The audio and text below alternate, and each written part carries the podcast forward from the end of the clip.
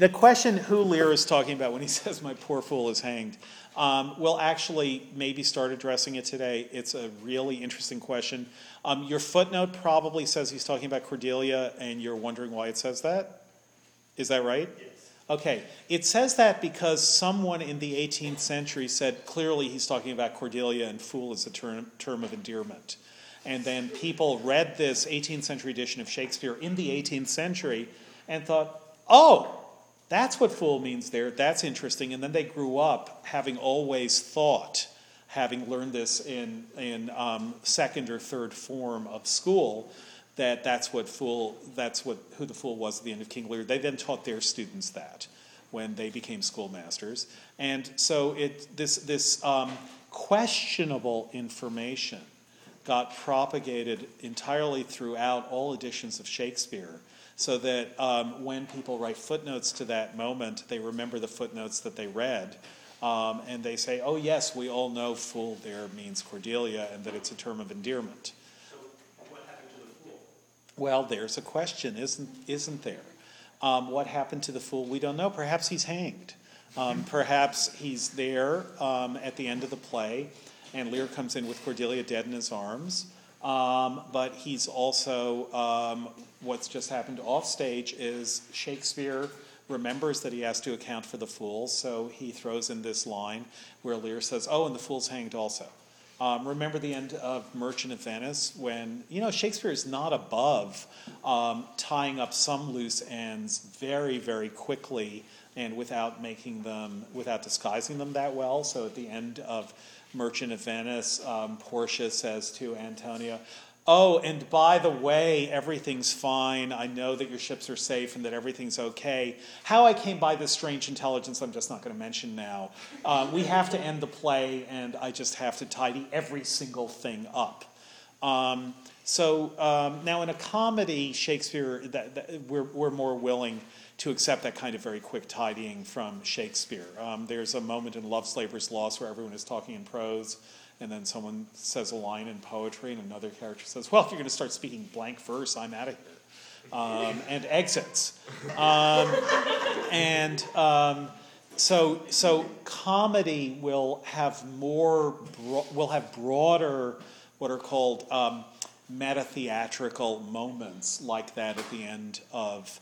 Um, at the end of uh, Merchant of Venice than tragedy will, but you can still think that one possibility is that Shakespeare really does have to give an account of what's happened to the fool, who otherwise just does disappear at the end of Act Three with the last words, and I'll go to bed at noon. Um, and so he just throws it in kind of parenthetically um, as people tidying up the ends of um, stories, especially very complicated stories, often do.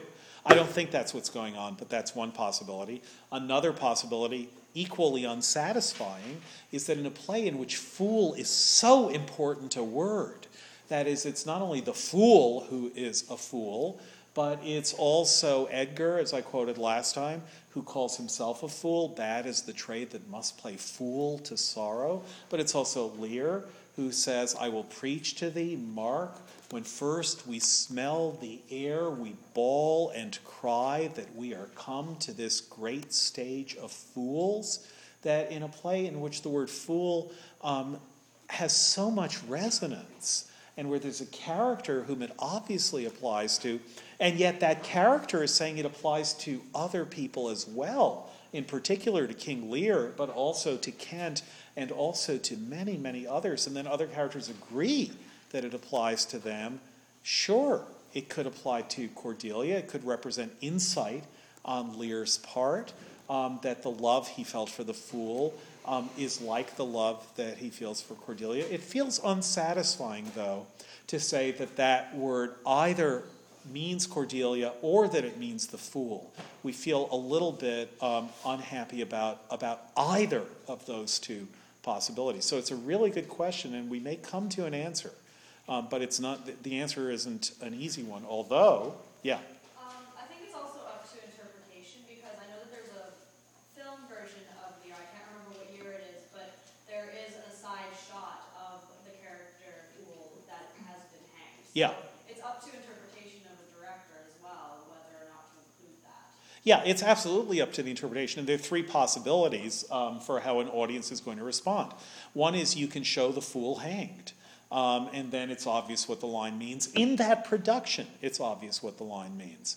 Another is that you can show the fool, as Kozintsev does in his great Russian version of King Lear, you can show the fool looking sadly on at the end, one of the spectators to this terrible tragedy. And then fool can't possibly refer to the fool. Um, and the third possibility is to leave it ambiguous by not having the fool there at all. Um, so it, do, it really does depend on um, the choices that a director or that a company putting on King Lear makes. Um, but we will get further into this question. It's a really good question, and um, in fact, it's a good segue to, to something we're going to talk about in a minute. I just want to pick up on um, on the rather hasty account of what happens um, once Lear and his daughters come on stage that I gave you on Tuesday. Um, and essentially, what I want to say is this that um, what that very opening um, sequence between um, Kent and Gloucester and Edmund do is they set up a certain family dynamic. Um, an important an important one and one that we recognize that all people who have who have had parents in their lives, all people who um, who were begotten by parents, um, have experienced, and that Shakespeare is interested in, which is the dynamic of the child who is in a position of feeling in one way or another oppressed by a certain lack of insight on a public lack of insight on the part of his or her parents. This is the place that Hermia is in at the beginning of A Midsummer Night's Dream. That is, her father's a fool. She knows who she loves, but her father, who's a blustering idiot, thinks that she should marry Demetrius rather than the clearly better, and we agree that he's clearly better, Lysander. So that's an so so you should understand that Hermia and Edmund they're an odd pairing, but they are a pairing. Um, at the beginning, Edmund at the beginning of King Lear, Hermia at the beginning of A Midsummer Night's Dream. Why are they a pairing? Because Aegeus, Hermia's father, and Gloucester, Edmund's father, um, treat their children as though they're not full persons, which is part of the job description of parents, but it's part of the job description of children to hate that about parents, for to to hate feeling infantilized by their parents. We see it in Hamlet. That's the thing that makes Hamlet um, so melodramatic when he first appears on stage. That these adults are treating him as though he's just a child. excuse me, as though he's just a child, um, and they are relegating him to a position of less central importance than he deserves as a full human being. Um, whenever you have parents and children in Shakespeare, um, one way that Shakespeare will tell you who the parents and who the children are in a scene, because you may not recognize that. You have to figure out, when you're watching a play, you have to figure out who everyone is by the way they interact. And one way um, that Shakespeare will very, very efficiently tell you who a parent is and who a child is, is by having the child kind of silenced and clearly. Um, clearly under understood, as President Bush might almost have said, um, misunderestimated or under understood um, by the adults in the scene. And the adults who, who, who fail to understand the young people on stage are almost always, we're going to recognize, if we're in the audience, we're going to recognize that those are the parents of those young people. If you have a dynamic where you have a young child, a younger person, a person um, in their teens or 20s, and an older person in their 40s or 50s, and the older person is not quite getting what the younger person is going to say, the audience is, gonna, is going to know, without knowing how we know, we're going to know these are parents and children. Um, remember that Theseus does get Hermia.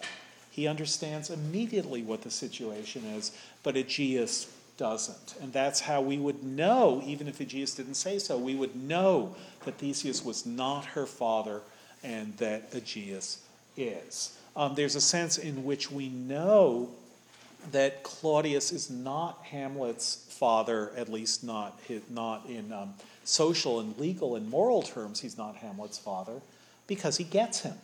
And that's not what parents do. There's a way you could even say, we didn't really go into this, but there's a way you could even say, we know the ghost actually might, is Hamlet's father, or certainly treats Hamlet like a son, because he is the character in Hamlet who least understands Hamlet, even less than Polonius. Polonius really doesn't understand Ophelia. Polonius really doesn't understand Laertes. That's how we know he's their father. Um, but he actually does kind of understand Hamlet. Um, and it's that same situation. This is all skill on Shakespeare's part. It's not that Shakespeare is saying, oh, I have this vast insight into human relations. it's, this is a, simply a question of theatrical skill, of being able to identify dynamics on stage, which is the first thing a playwright has to, um, has to be able to show you happening. Um, and Shakespeare's just really, really good at that. So the dynamic here at the beginning of King Lear is um, Kent treats Edmund as an adult, and Gloucester doesn't. And even if Kent hadn't asked the question, Is not this your son, my lord? we would know what that situation was because of the way Gloucester treats Edmund. Only a parent could be so clueless about a young person. Um, and that's alas, what life is like. The people, the adults most clueless about one are one's parents. Um, it's a sad but true thing. Um, so, having, once Shakespeare reminds us of that and puts us in that mode and gives us that understanding, we then immediately go to a parallel scene in the other plot where we have a parent come up with a clueless contest. Whom shall we say doth love us most?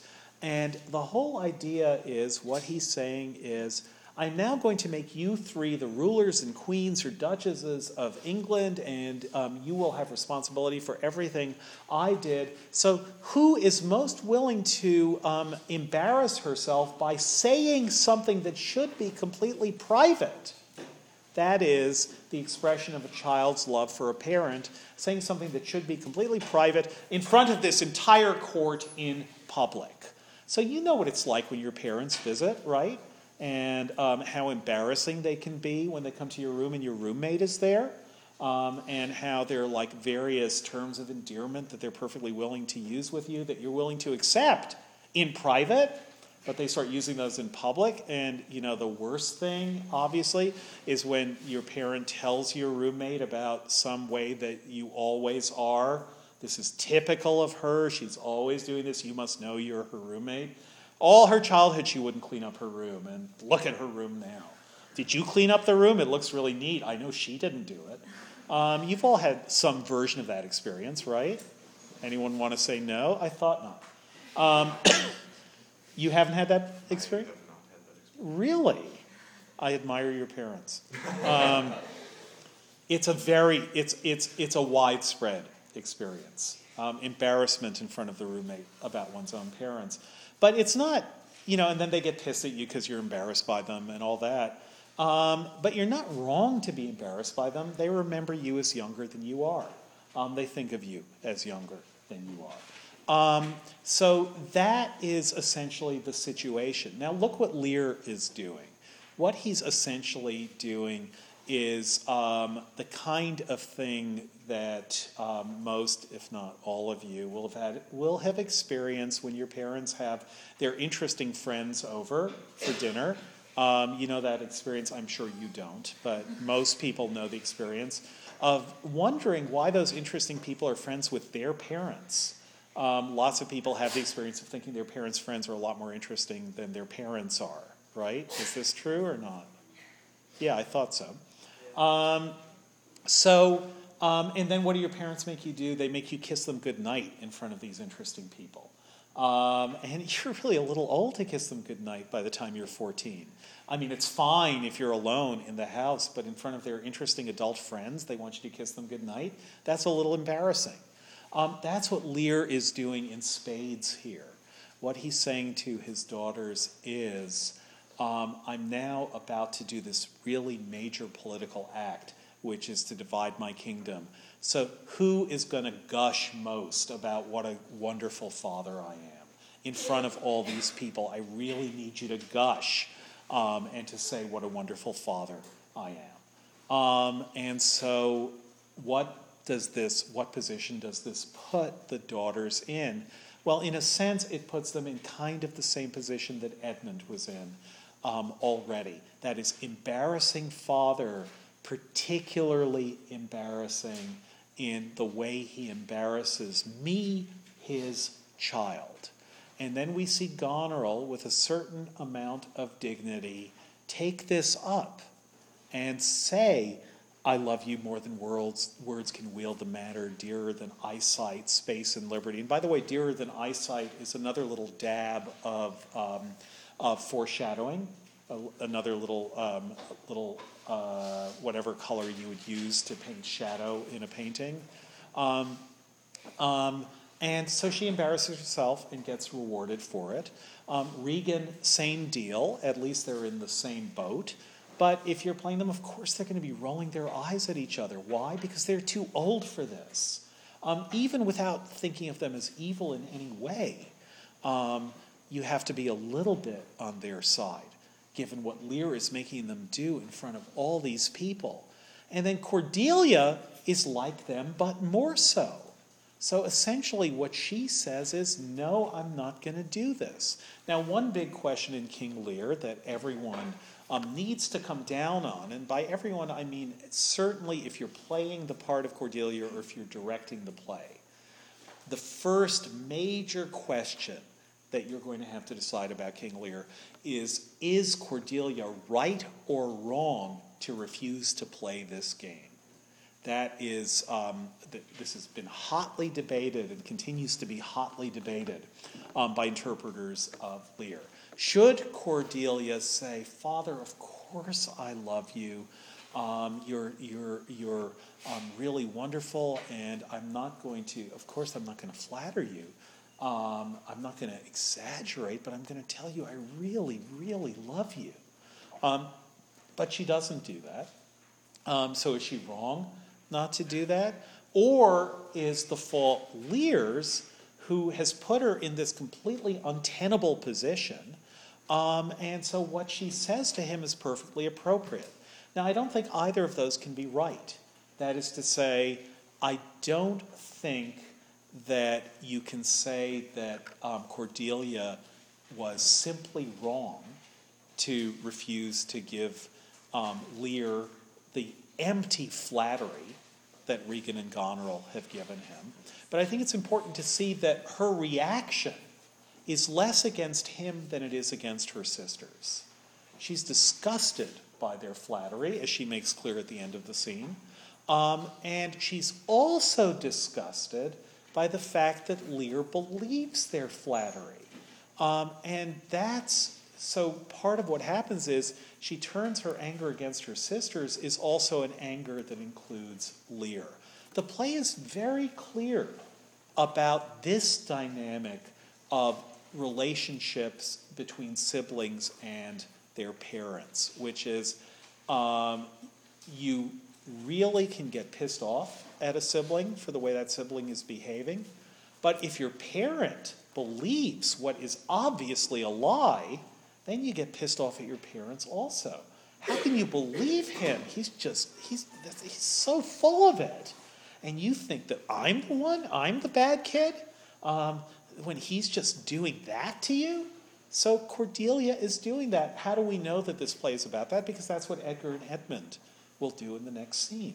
That's exactly the dynamic between them in their courtship to Gloucester. So one thing that happens, this play is, is Shakespeare writing um, at his most extreme best, where he has so many balls um, um, juggling in the air, and he keeps them all going so smoothly. And he has so many different aspects of human character and human character dynamics and family and friendship and public and private going together. And he does it all perfectly. But one thing it's really important to see here is that Cordelia, it, her behavior is partly a reaction not to her father but to her sisters, and then to her father accepting what her sisters say when she sees right through it. Um, she knows what her sisters really are. She even says to them, I see you what you are. I know what you've done there. I can't believe you got away with that. Um, it's disgusting that you got away with that. That's what she says to them um, at the end of this scene. Um, that so that's part of what's going on is that had Cordelia been asked first rather than last, and the fact that she's asked last is um, underscored. Had she been asked first, her answer would likely have been somewhat different. That is, she would have probably said something like, I'm not answering you because I want part of your kingship. I'm not answering you because I'm really looking forward to inheriting anything that I can. I'm going to tell you what I really think, which is I really, really, really love you. And if you want me to inherit part of this as my dowry, that's fine. Um, and obviously there are issues going on, but that, that, sh- that shouldn't be how you're dividing your kingdom. That she would have answered something somewhat more friendly. Um, on the other hand, it's also too easy to say that Lear is too harsh to her. Of course, he's too harsh to her. But it's not that he has no reason to be angry at her. She does stand up to him, but there's a little bit of defiance. There has to be. She's a completely uninteresting character if there's no defiance in her. There is defiance. And the question is how much should Lear understand that she's right? And to answer that question, you have to ask, how right is she?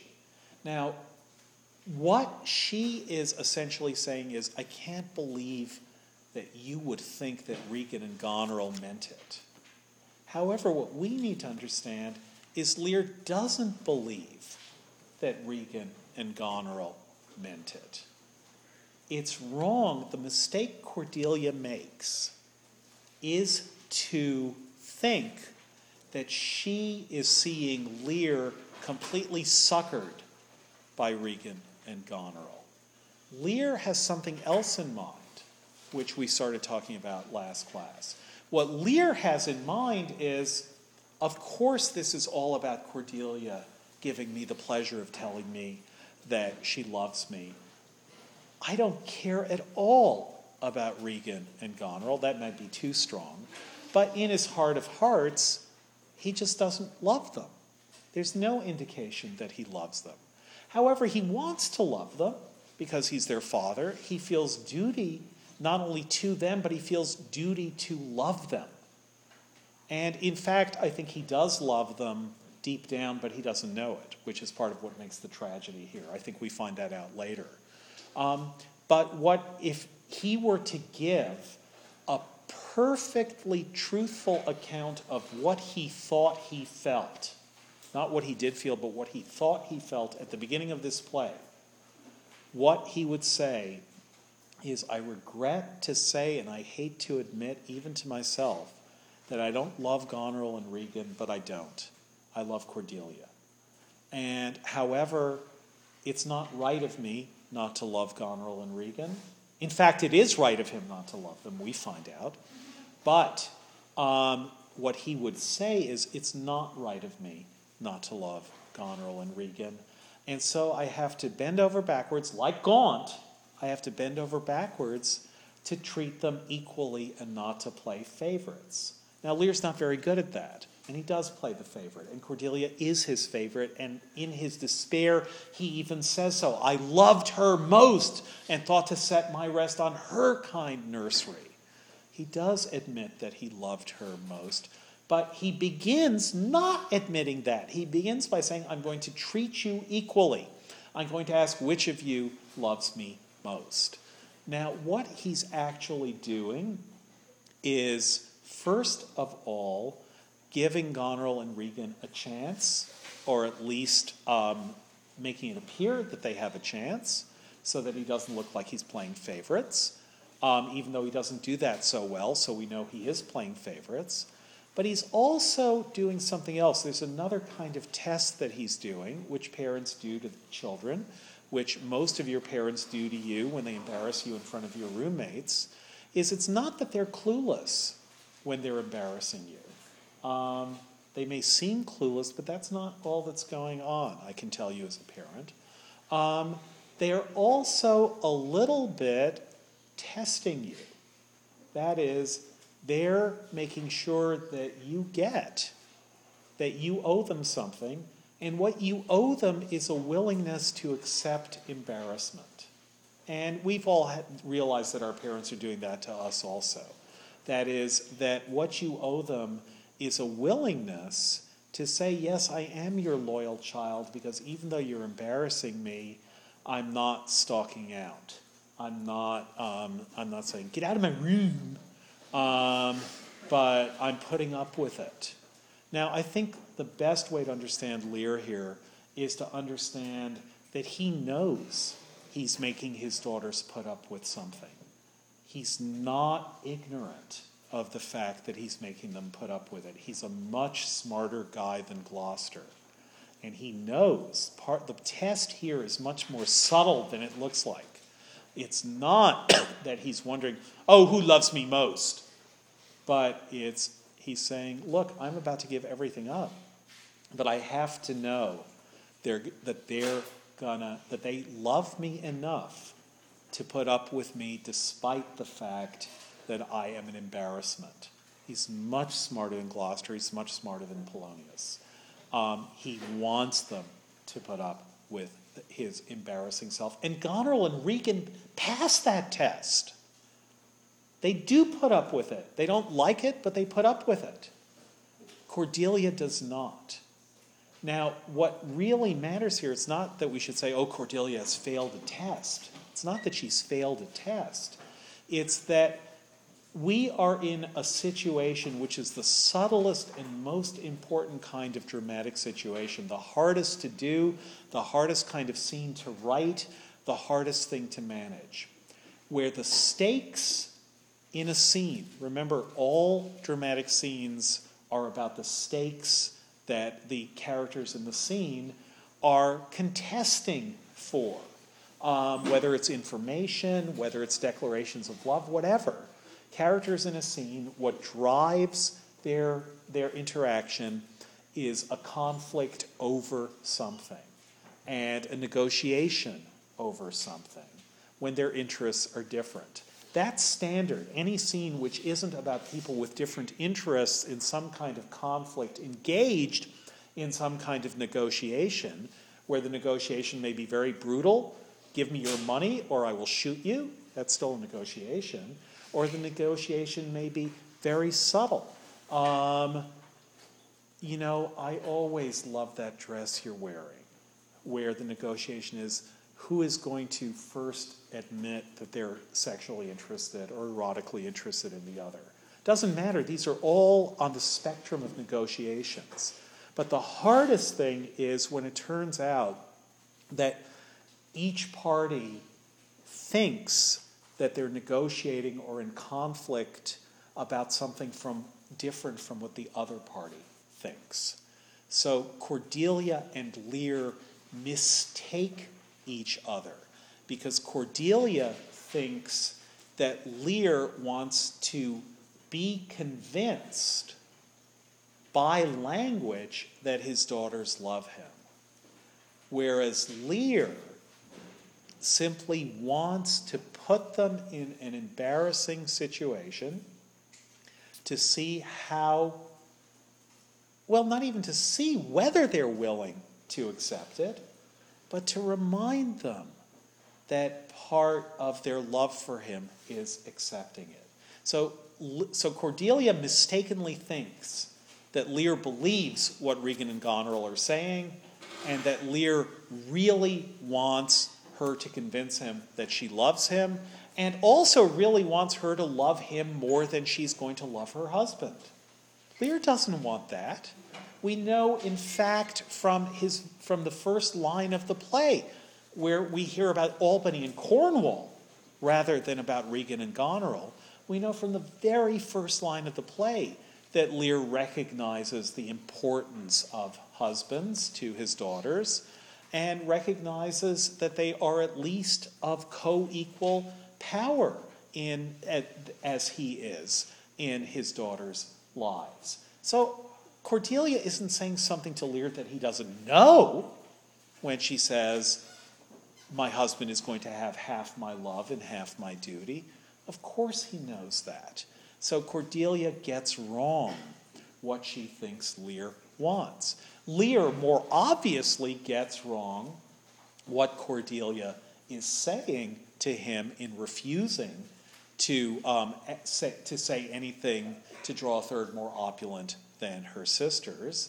Um, he thinks um, that she's being much more ferocious in her refusal than she really is. But the misunderstanding here is something that Shakespeare is thinking of as a misunderstanding that happens between parents and children. That unlike love, unlike erotic love, unlike love between um, a man and a woman, or between two brothers, between two sisters, or between Antonio and Bassanio, or between Hermia and Helena, um, or between Portia and Nerissa, unlike love between people of equal status, the thing about love between parents and children is that neither side is in a symmetrical relationship to the other side, and yet love itself implies symmetry. So the kind of misunderstanding that occurs in love between parents and children um, is a misunderstanding that he's interested in here and that comes out initially in the miscommunication where Gloucester thinks that by, by being kind of crude and boisterous with Edmund, Edmund will see how much he loves him. And Lear thinks that by, um, by offering what he offers, just if his daughters are willing to embarrass themselves, he's showing how much he loves them. And Cordelia thinks that by she trusts her father. This is maybe the most crucial and subtle part of this is that she trusts her father to understand her when she says nothing. She trusts him there. She actually offers him trust. Kent understands it.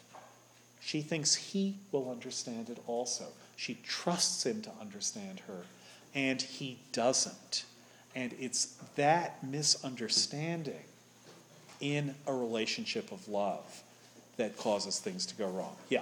Um, to what degree is uh, the problem for Lear in this scene uh, political, that the embarrassment got reversed and less about a personal. Um... Oh, it's absolutely political. That is, he's the one.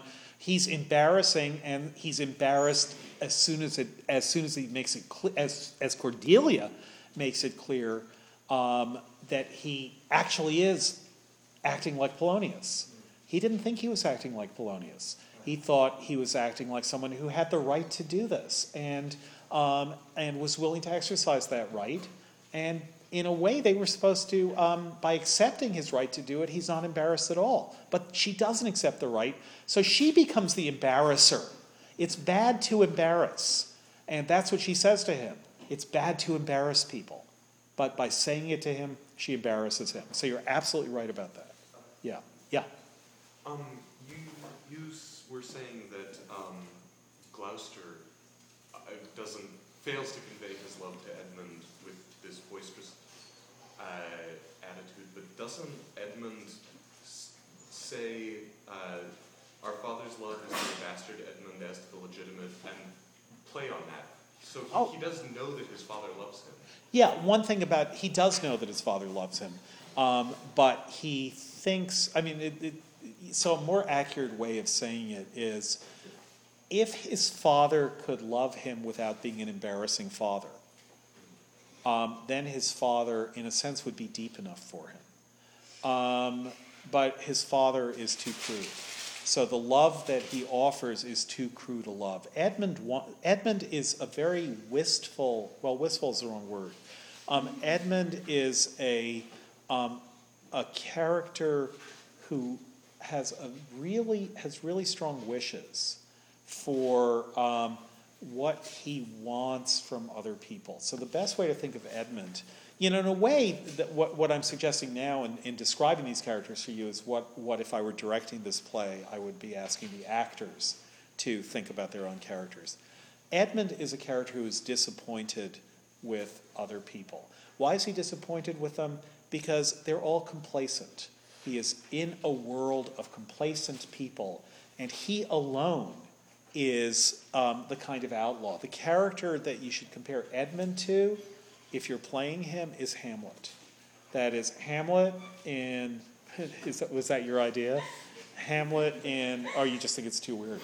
Um, Hamlet in um, Act One, Scene Two, um, who just feels like he's. Who are all these assholes in this court? Why are they so stupid? Um, that's Edmund in Lear. There's Gloucester, who's just too boisterous and doesn't see how ridiculous it is that Edmund is being mistreated and just thinks, oh, yeah, he's having fun. He loves me. It's all just fine. And I'll send him back to school. I'm braced to acknowledge him. And there was good sport in his making. Um, there are all these other people in court who care about Edgar, but not about him at all. Um, there's Kent, who uh, might be a friend, but is just, that's not going to happen because um, they're on too formal terms and Gloucester isn't making it possible. And then there's Edgar, um, who just isn't a good enough brother.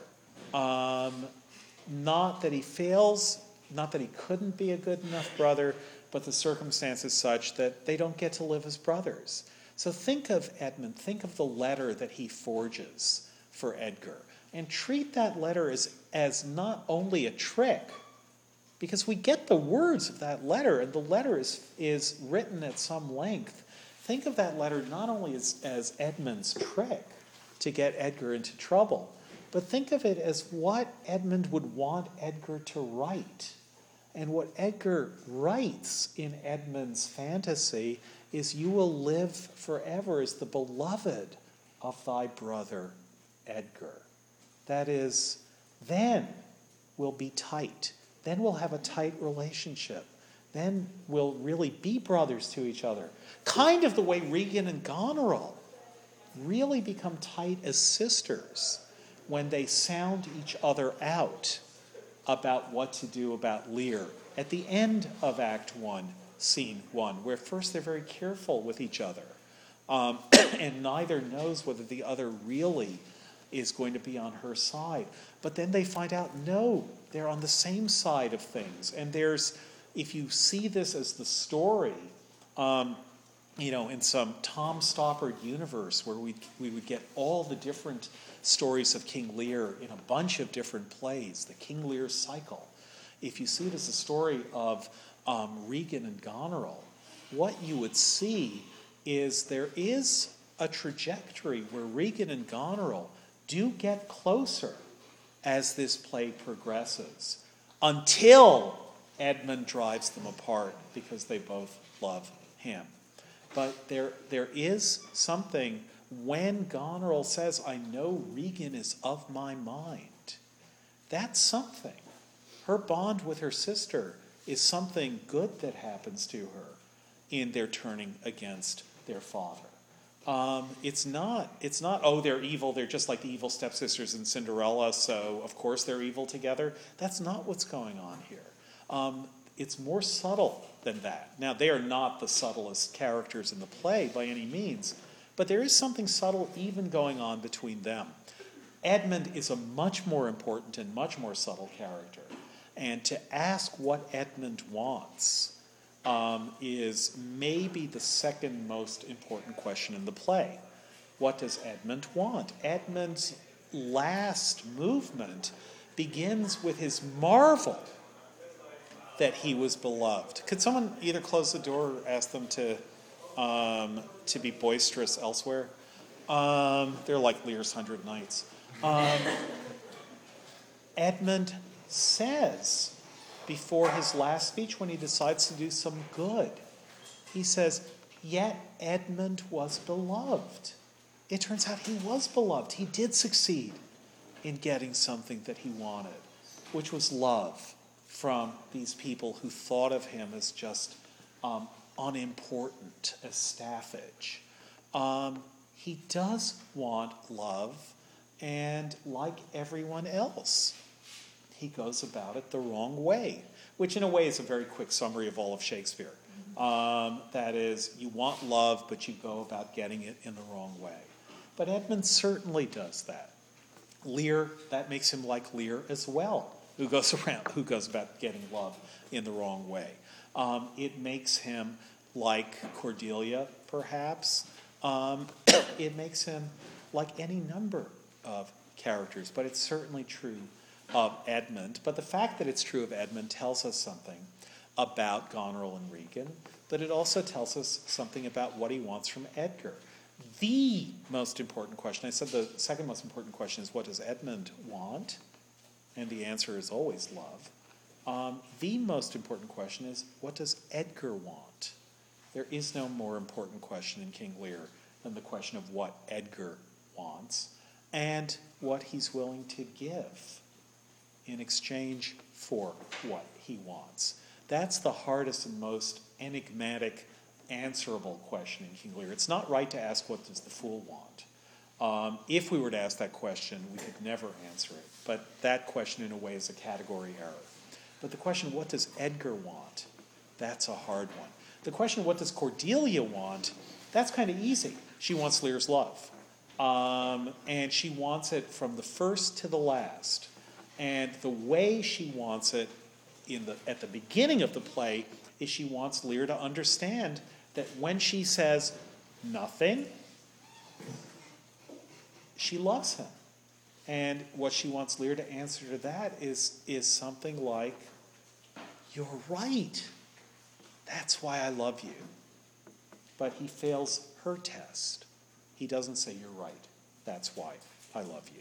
So, that, so, he, so he's failing that test. I, I talk about this because once we see Lear fail this test, I'll also tell you something about the source of King Lear. The most immediate source of Lear is a play um, called um, The Chronicle History of, no, it's called King Lear and His Three Daughters. Um, and it's a, an anonymous play that's um, a few decades older than King Lear. Um, it tells the story, the story of King Lear was well known. Um, some version of this story was well known. Um, in that play, Lear gives a reason for why he does this ridiculous contest at the beginning. It's always, as I say, it's useful to see how Tate changes Shakespeare. It's also really, really useful to see how Shakespeare changes his sources. So um, that play, which Tolstoy thought was better than Shakespeare, by the way, Tolstoy said, "Well, King Lear by Shakespeare. What a joke!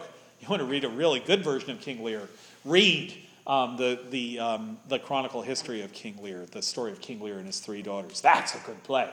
Um, Tolstoy actually tended to diss Shakespeare because Shakespeare was his only real competition in the history of the world. Um, and so he was trying to get rid of him. But in that play, what happens is Lear says to um, his, um, his uh, counselors, um, you know, I really think that Cordelia is not going to marry the guy I want her to marry. So it, it opens with the same question of who shall Cordelia marry? Um, and he says, I really think she's not going to pick the guy I want her to pick. How do I get her to do that? Hey, you know what? I'm going to do a little contest where I'm going to divide my kingdom, uh, which I'm going to do anyhow, and give it to the daughter. I'm going to say I'm going to give the best part to the daughter who loves me most. Because all three of the daughters are going to say, Oh, dad, I love you so much, I'll do whatever you want. And when Cordelia says, Oh, dad, I love you so much, I'll do whatever you want, I'll say, Good! Here's the guy I want you to marry, and then she'll have to. Aren't I clever? Um, so that was the original reason for this contest. Shakespeare gets rid of the reason. Um, it's really important to see that Shakespeare had a perfectly plausible motive in his source for this contest, and he didn't want that. He wanted the contest without a good reason to have it because he wanted it to be pure, to be purely a question of characters' need for each other's love and ratification and acknowledgement of love. Um, and that's a crucial thing to see how Shakespeare makes the plot much harder to motivate unless you think about it in terms of what people want from each other, from each other's desires and thoughts, rather than from their willingness to do or not do certain things. It's very easy to get a plot if you want someone to marry the person that you've picked for them. It's much harder if all you want from them is a feeling that they love you. And Shakespeare goes the hard way.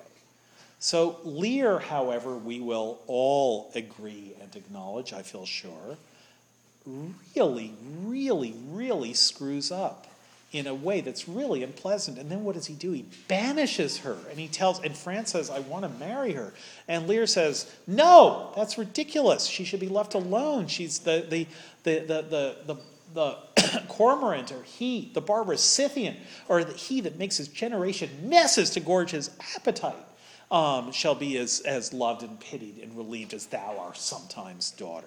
That is, his viciousness for her is unforgivable. So now look what Shakespeare has done at the beginning of this play. He has set himself up, as great writers do, an almost impossible plot problem, which is how do I give you a character who is who is um, a character that you only want to see punished because of every way that he messes up. So here's an old man who's already gotten everything that he could possibly deserve out of life, who is now in extreme old age treating his daughter with extraordinary and unforgivable viciousness um, and causing her the, the most extraordinary pain out of the self righteous stupidity of his actions. Um, and now it's my assignment to make you weep over his death. And that's a really, really, really difficult assignment that Shakespeare sets himself. So now let's turn to Lear's re entry in Act 1, Scene 4. So we leave Act 1, Scene 1 hating Lear. Um, whatever happens to him, he deserves it. All we want is an experience of, I told you so. That is, so he's going to trust Goneril and Regan, and we know that they're going to treat him like crap, and we know that because Cordelia has told them not to, because she knows they are, and Kent knows they are, and Kent's been banished also. We know this is all really bad. And Lear doesn't even have the excuse that Gloucester does of being tricked by an evil daughter. He did it to himself. There again is an, an important difference between the Gloucester story and the Lear story. Um, and now we get to Act 1, Scene 4. Cordelia has been banished. Lear and his hundred knights are at Goneril's place. Um, Goneril is already gratifying our desire um, to see him get his. Um, and then Kent comes in and um, he's disguised out of his loyalty to Lear. And now we have the first step in the very long rehabilitation of Lear as a character. Um, the most central line, by the way, of the, uh, the most central thematic line of Lear's rehabilitation is his own account of himself later on when he says of himself in Act 4 I am a man more sinned against than sinning. That is, yeah, we've seen all his sins. Now we're going to see how sinned against he is. And that's the account of assets and liabilities, or of liabilities for and against that are going to matter. Yeah. Um, in Act 121, Kent says to Lear when he's arguing with him, um, uh, whom I've ever honored as my king and loved as my father. Nice. Um, and then he also gets banished. In Cordelia's absence, can we see Kent as King for Lear? Or is Sure. Yes. Yeah. Yeah. He stays. They're both banished. Um, Cordelia to France and Kent to God knows where. He has five days to shield himself from the, the disasters of the world. Um, and then Kent returns, um, and he will, let's say, stand for the banished child um, surrogate figures who stay loyal to Lear despite what he's done to them. So that's absolutely true. But let's let's go on with the scene and see how that plays out. So Kent comes back, and he immediately wins Lear's heart. How? By being Kent-like. How? By speaking truth to power, um, which is what Kent does. And this time, Lear's okay with it. Um, so again, we get a sense of what Lear is when he hasn't lost it, when he isn't in such a state. Um, he says, You sought to make us break our vow in Act 1, Scene 1, which we durst never yet. And notice what he's saying is, I vowed that this would happen. Even if I wanted it to, wanted to take it back, I can't. I don't I wouldn't dare to break my own vow. Lear is loyal to his own emotional outburst. Most people are not like this, but some are. And Lear is one of those who, who is. That is, when you blow up at someone, when you get really angry, what's the, what's the source of anger? Um, or what's, what's, what's the experience of that anger? Well, it can be something like, um, I am so pissed at you that I'll never talk to you again. And um, some voice in your head may be saying, yeah, but you'll get over it and you'll talk to him again. Or your friend may say, look, in a week, you know that you'll be over this. Or the person you're saying that to might say, look, just take a day or two and calm down and then we'll talk. Um, and the content of being really pissed at someone is to say, no, I'm going to remember this. I'm taking a vow that no matter how much I don't feel this kind of anger in a week, I still am, am, am, am committing myself to my immediate experience of anger and not to how I feel in a week. If I feel in a week that I'm over it, I'm vowing now. I'm so angry that even if I feel over it, I'm not going to act as though I'm over it. So we've all had that experience, right? Knowing that when, that even as we say I'm, you know, I'm hanging up on you and I'm never going to call you back, knowing that yeah, we probably will. Or if you call me, I'm not I'm going to check the caller ID and never pick up, but we know we probably will pick up. Um, but still, we want to think that we won't. And sometimes the way you'll commit yourself is by making an absolute vow not to do it. And if you believe your own vows, which most people don't, um, then maybe you won't. But you try to commit yourself to your own anger, even as you know that anger doesn't last. Um, so that's what Lear is doing. But Kent comes back, and of course, now we see Lear not angry anymore. And this is the first time that we see Lear. What makes people love Lear is that here this stranger comes in, and Lear likes him. But what really, and Kent says, yeah, you know, here, who am I? I'm someone who's um, the right age. How old art thou? Says Lear at line 32 of Act 1, Scene 4. um, a question that's major in this play, and Kent's answer is great. Not so young, sir, to love a woman for singing, nor so old to dote on her for anything. Um, that is, I'm in control of myself. I have years on my back, 48. And Lear likes that. Follow me, thou shalt serve me. If I like thee no worse after dinner, I will not part from thee yet. Then he calls for dinner, and then he says, um, Where's my fool? Go you and call my fool hither. Um, and um, this is this is um, scene is the first we hear of the fool. Um, then Oswald comes in, and Lear asks a very interesting daughter, a very interesting question: Where's my daughter? So first, where's my knave? My fool, go call my fool hither. Enter Oswald, as though he's the fool, um, but he isn't. And then Lear says, Where's my daughter? So please you. Remember, I said to, um, to pay attention to that question where Oswald exits. Um, and then what says the fellow there? Call the Clotpoll back. And then, Where's my fool? Oh, I think the world's asleep. So is Oswald the fool? We might be confused about that for a split second, but no. Still, we don't know who he's talking about with the fool. How now, where's that mongrel? Um, he won't come. Um, he's a knave. He answered in the roundest manner that he would not. Um, and then we have all this stuff about Oswald and Lear. And um, what the knight says is, um, if I can say so, it seems to me, to my judgment, your highness is not entertained with that ceremonious affection as you were wont. There's a great abatement of kindness that appears as well in the general dependence as in the duke himself and your daughter. Ha! Sayest thou so? The knight, I beseech you, pardon me. I'm sorry to be saying this, but I'm telling the truth. My lord, if I be mistaken, for my duty cannot be silenced when I think your highness wronged. To which Lear replies, Thou but rememberest me of mine own conception. I have perceived a most faint neglect of late, which I have rather blamed as my own jealous curiosity than as a very pretense and purpose of unkindness. I will look further into it. Now, notice that Lear really has learned his lesson.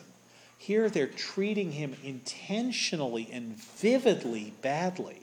They're insulting him and they're not showing him the deference that is due to him because he has kept the name and all the addition of a king. They're not treating him that way. The Lear in Act 1, Scene 1 would have blown up into a towering rage. But you can tell that he's feeling humbled by a mistake that he feels now that he's made. Because here, he's giving Goneril every benefit of the doubt. A most faint neglect, he says, which I have rather blamed on my own jealous curiosity. Remember, we saw that word in the opening of the play. Curiosity and neither could make choice of either's moiety. So I thought I was being hypersensitive. I've noticed this very, very faint neglect. I, I blame my own hypersensitivity to it um, rather than anything going on. Now, that's the first step in the um, rehabilitation of Lear in our, uh, in our eyes, a kind of humility. Um, he's nice to Kent and he likes Kent's directness, and he immediately sees that Kent is a good guy without knowing who he is. And now um, what he's doing is he's not blaming his daughter for calculated insults. Um, he's blaming himself for them. Then again, he says, Where's the fool? Um, but where's my fool? I have not seen him this two days. Now, to begin answering your question, notice that the first thing that anyone says about the fool, the first thing we know about the fool is that since my young lady's going into France, sir, the fool hath much pined away. So the fool and Cordelia are connected in the very first thing we know about the fool. The fool also is against Cordelia's banishment and feels it more than anyone since my lady's going into France, my young lady's going into France, sir, the fool hath much pined away. And Lear's response again is not to blow up. Maybe if you're acting him, a proper way to act would be to have him flare up. No more of that. But then realize, wait, he's right. And then he says, I have noted it well. I noticed that too, that it hurt him, her exile. Or it could simply be, yes, no more of that. I noted it too. Doesn't matter so much how you do the no more of that part, but the I have noted it too. That's important. Lear has seen something in the fool. Um, remember that Horatio tells Hamlet, Hamlet says, Didst perceive upon the very talk of poisoning? And Horatio says, I very well noted it. Um, noting something, seeing what's going on. That's the highest dramatic virtue for a Shakespearean character. Henry James very famously gave as a, um, as a dictum for um, how to be with other people, he said, try to be someone on whom nothing is lost. And the worst thing you can be as a character from the audience's point of view, not the morally worst thing you can be, but the worst thing you can be in terms of how much the audience likes you is to be someone whom things are lost on. That's Polonius to a T. Everything is lost on Polonius. Um, but here it's Lear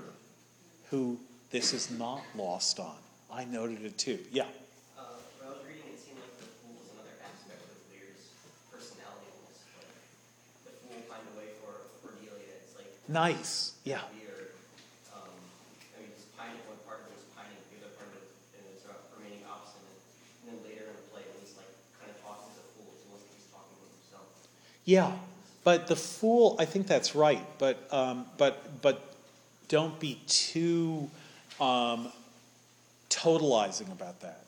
Um, because the fool is, the fool is, maybe the best way to put it is to say, the fool is in touch with those parts of Lear that Lear doesn't want to be in touch with.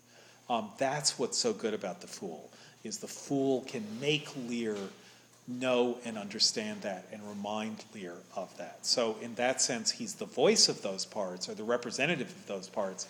But it also matters that Lear loves him. And a crucial thing about the fool, if, if, you, if you wake up for nothing else in this hour and a half, wake up for this, is that everyone in the play, I like the smile, um, everyone, I didn't notice, Steve, um, everyone in the play um, calls the fool fool, except Lear. Lear only once and only in a very particular time calls the fool fool. He calls him boy and lad. That is, he treats the fool, he uses much more respectful language towards the fool than anyone else. Um, he's, he calls him my fool, yes. He says, Where's my fool? I haven't seen the fool these two days. But when he talks to the fool, he says, How now, my lad? How now, my boy? Art thou cold, boy? And the fool is almost the son he didn't have when he had three daughters. Um, but the fool is, again, in some ways, and we've already seen this, to, we've seen, we, or what we've seen is that Edgar is to the blind Gloucester what the fool is to Lear. It might also be just as important to see that the fool is to Lear what Edgar is to Gloucester the loving son who is nevertheless relegated by everyone else to the realm of madness, and yet is the son that that older man loves in the depth of his heart. Um, so, we hear the fool is much pined away since my young lady's going into France. No more of that, I've noted it well. Go you and tell my daughter I would speak, speak with her. Go you, call hither my fool. And finally, the fool comes in at line 81, and his first action is to say to Kent, Let me hire him too, here's my coxcomb. That is, um, Lear has hired Kent, and now the fool is going to hire him too. How? By giving him his coxcomb. Um, and the fool begins by insulting Kent, which is also interesting and also not as simple as it seems. It's not just, ha ha, isn't that funny? Kent's a fool for taking Lear's part when Lear's out of favor. But one subtle but important thing to see in the next two acts is the competition between the fool and Kent for Lear's love. It's a competition felt mostly on Kent's side. That is, Kent does not like the fool.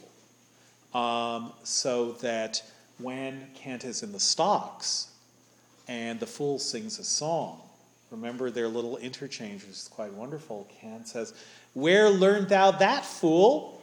And the fool looks at him in, in a kind of Mr. T moment. You all know who Mr. T is? Says, Not in the stocks, fool. Um, Kent is the one in the stocks, not the fool. Um, if you don't know who Mr. T is, there's an A-Team movie coming out, so you should go see it. To really understand King Lear, I think you need to see that movie. Um, all right, the question that we began with, um, we're so behind in King Lear, but it's okay. Well, th- this is all preparatory for, for what will happen on um, Tuesday. When there's a quiz, I remind you. But the question we began with is, my poor fool is hanged. Who, who's that? Um, who is hanged? Now, the first thing that happens, as we see, is that the fool and Cordelia are um, correlated. Since my young lady's, um, the fool hath much pined away since my young lady's going into France. Cordelia leaves, the fool enters. Now we recollect what we talked about in A Midsummer Night's Dream, which is the process of doubling. That is, two characters played by one actor. It is certainly the case that just as Oberon and Titania and Theseus and Hippolyta are played by the same actors, just as the Ghost and Claudius are likely to be played by the same actor, um, or if not the Ghost and Claudius, certainly the Ghost and the Player King would be played by the same actor, but it's probably better to have the Ghost and Claudius played by the same actor.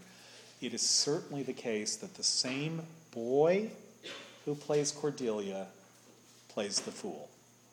That is, it's not only Edgar and Kent who come back after they're driven away.